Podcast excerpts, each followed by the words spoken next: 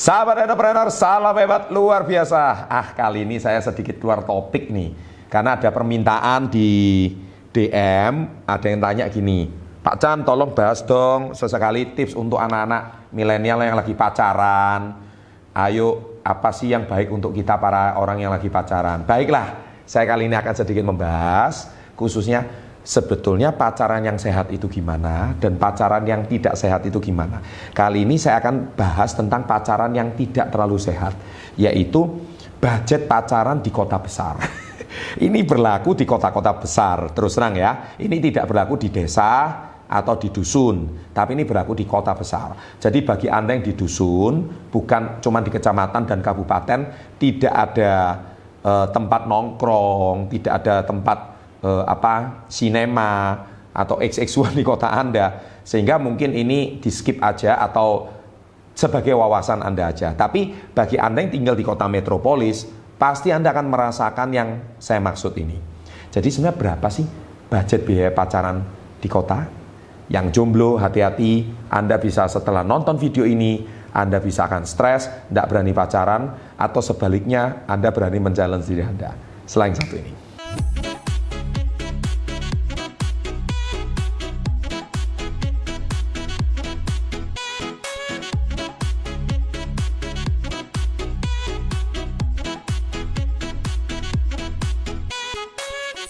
Sebelum saya membahas konten ini lebih lanjut, saya mau cerita sedikit kebanyakan kalau anak-anak milenial ya itu gaya hidupnya kan sekarang dikit-dikit nge-mall ya.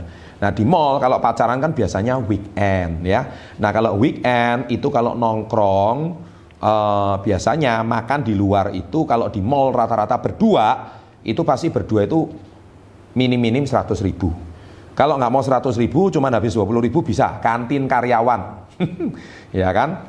Terus nonton berdua habis 90 ribu.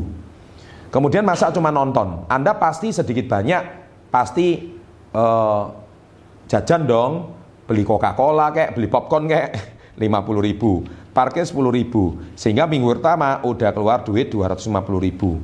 Nah ini tips pacaran ya kan? Kemudian minggu kedua juga sama, mungkin sudah nggak punya duit untuk nonton, makan di rumah, nonton di rumah aja ya mungkin habis 50 ribu panggil Gojek, GoPay, ya kan?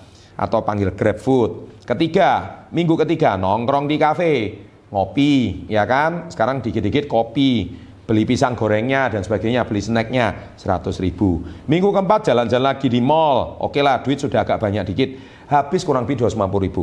Jadi satu bulan average rata-rata kalau Anda belum punya penghasilan tetap, Anda pasti minta uang saku sama orang tua 650 ribu.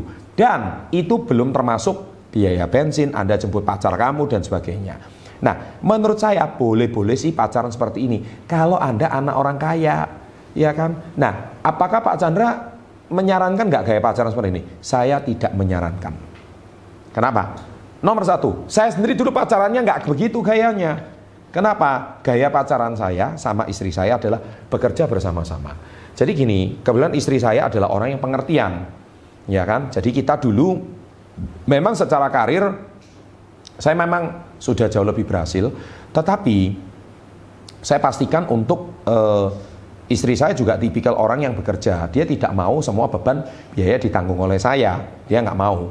Ya, jadi dia juga mau ikut sumbang sih lah. Jadi kalau nonton ya nonton bareng, ya eh, apa duitnya duit bersama. Bukan 50-50 ya, karena mungkin secara finansial kan saya jauh lebih kuat daripada istri saya. Otomatis ya saya mungkin 80 sampai 90 persen saya. Tapi istri saya mau punya andil 10 persen. Nah ini di sini Anda bisa ngetes calon pacar kamu. Kalau pacar kamu istilahnya dalam tanda kutip tidak sayang sama kamu, dia membiarkan kamu semuanya yang berikan, Ya, pertanyaan saya satu, apakah ini layak dijadikan pacar atau apakah ini layak dijadikan pasangan hidup? Masa pacaran itu kan adalah masa pengenalan supaya ini lain nggak untuk diperjuangkan bersama-sama. Nah, pacar yang baik yang sangat saya sarankan adalah pacar yang mau menanggung duit 650 itu bersama-sama. Bukan Anda sendiri, gitu. Artinya pacar Anda ikut bekerja, ikut sumbangsih kalau sama-sama sumbangsi kan berarti memikirkan bersama. Kenapa? Rumah tangga lain kali itu adalah masalah berdua, bukan masalah suami atau masalah istri. Masalah berdua. Ketika masalah itu menjadi berdua, otomatis itu kan bukan masalah suami aja, tapi juga masalah istri. Ya kan? Nah, kalau istri at least Di rumah itu mungkin kalau istri tidak bekerja, otomatis istri itu lain kali kan ibu rumah tangga lah. Ibu rumah tangga itu kan nggak pernah digaji. Ya kan gajinya apa nafkah dari suami. Jadi kalau dua-duanya bekerja itu yang jauh lebih baik. Nih saya hidup Anda akan lebih mulus, hidup Anda akan lebih bagus. Tapi kalau dari pacaran saja sudah punya suatu itikat yang tidak baik, semuanya dibebankan sama cowoknya, menurut saya itu kurang fair. Ya, apalagi zaman sekarang di kota, kita tahu sendiri juga nggak seperti itu. Tapi kalau saling mencintai satu sama lain, apalagi zaman sekarang yang saya dengar katanya, cowoknya diem aja, cewek, ceweknya terus yang keluar duit, tolong tulis di kolom komen. Kalau kamu nggak berani ngaku, tolong sebut mention temennya di kolom komen. Siapa yang ceweknya suka bayarin, cowoknya diem nggak mau nggak mau keluarin duit. Menurut saya, kamu cowok nggak sih? Gitu loh, ya kan? Kalau kamu cowok sejati harusnya nggak seperti itu. Ya, menurut saya cowok pasti berkorban lebih itu sudah pasti. Tapi kalau ceweknya 100 sedikit pun sekian persen pun nggak mau keluar, menurut saya itu cewek juga kurang pantas menurut saya. Ya, jadi sebaiknya kalau anda bisa memikirkan bersama, nah ini yang paling saya sarankan, sebaiknya kalau anda bisa berdua sama-sama, alangkah baiknya para milenial itu bisa menyisihkan sebagian ke menabung emas. Saya kira duit itu daripada buat nongkrong, Anda bisa buat menabung emas. Satu bulan kalau 650, Anda sisihkan ya sedikit aja, 200 ribu. Jadi Anda nongkrongnya budgetnya cuma 450 berdua. Ayo kita sisihkan nabung emas. Salah satunya contohnya di Tamasya. Ya kan? Anda bayangkan ketika saya membuat konten Tamasya, emas itu masih 500 ribu. Dan Anda tahu nggak, waktu saya membuat konten pegadaian, itu emas masih 300 ribu. Uh, sekitar enam tahun yang lalu. Tamasya sekitar satu tahun yang lalu itu masih 500 ribu. Tahun ini emas mengalami kenaikan dan sejak konten ini dibuat, emas sudah menyentuh angka 800 ribu. Wow, bisa Anda bayangkan betapa cepatnya nilai investasi tersebut.